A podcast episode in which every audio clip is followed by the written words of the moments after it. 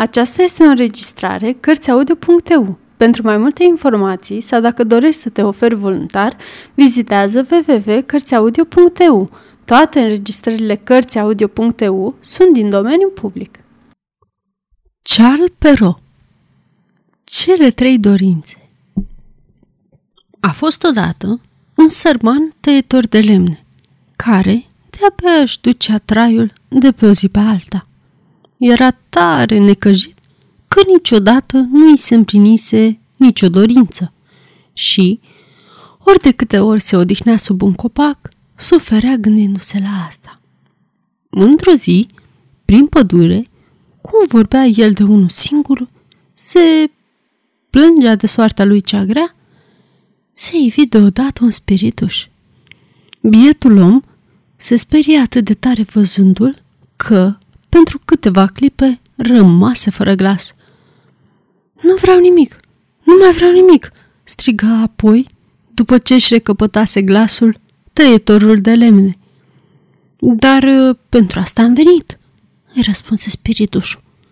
Te-am auzit plângându-te prin pădure și am hotărât să-ți îndeplinesc primele trei dorințe ce-ți vor trece prin minte. Te pot face astfel fericit. Dar uh, gândește-te bine ce îmi vei cere. Mai mult de trei dorințe nu-ți voi putea îndeplini. După cuvintele acelea, spiritușul se făcu nevăzut. Omul, bucuros peste măsură, își luă toporul pe umăr și se întoarse acasă. Niciodată securea nu îi se păruse mai ușoară. Pe drum, se tot frământa ce să-i ceară prima dată spiritușului. Treaba nu părea deloc ușoară. De cum a ajuns acasă, o chemă pe nevastă sa. Fă un foc mare, draga mea, suntem peste măsură de bogați. Nu trebuie decât să ne gândim ce să cerem. După acele cuvinte, îi povesti ceea ce pățise în pădure. Auzindu-l, nevastă sa sări în sus de bucurie. Îi făcuse mii de planuri, dar nu se grăbi să ceară ceva. Să judecăm bine, dragul meu soț, spuse ea, să vedem ce am putea cere și ce urmări ar putea avea împlinirea fiecărei dorințe. Să lăsăm pentru prima oară prima dorință și între timp Hai să ne odihnim mai bine. Nu grăiești rău, îi răspunse omul, dar du-te înainte și adun niște vin din butoi. După aceea, tăietorul de lemne începu să bea. Căldura din odaie, liniștea din casă, lipsa grijilor pentru ziua de mâine îl făcură să se gândească la faptul că vreo trei metri de cartaboș ar fi tare bineveniți. De-abia se gândi el la așa ceva, că nevastă sa, uimită, văzu un cal taboș foarte lung, ce începea dintr-un colț al sobei și se apropia de ea șerpuind. Speriată, începu să țipe. După aceea însă pricepu că bărbatul lui ei i se împlinise prima dorință, pe care și-o pusese dintr-o prostie. Se înfurie teribil pe el și începu să-l facă cu ou și cu oțet.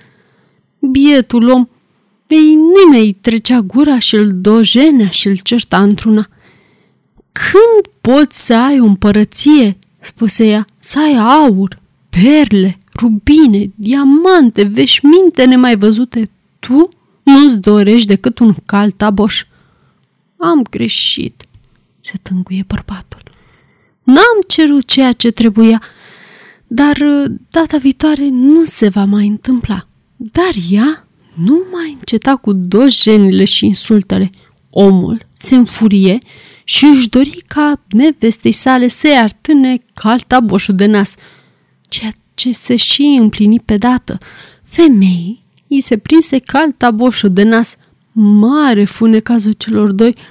Al ei, fiindcă acum râdea oricine de ea, iar al lui, fiindcă își folosi și cea de-a doua dorință. Femeia nu era urâtă, dar acum arăta atât de caragios cât te pufnea râsul când te uitai la ea.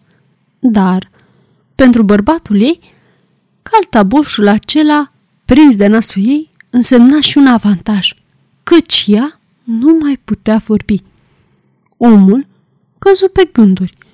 După ce își irosise două dorințe, ar fi putut, firește, să ceară cu ușurință să devină rege.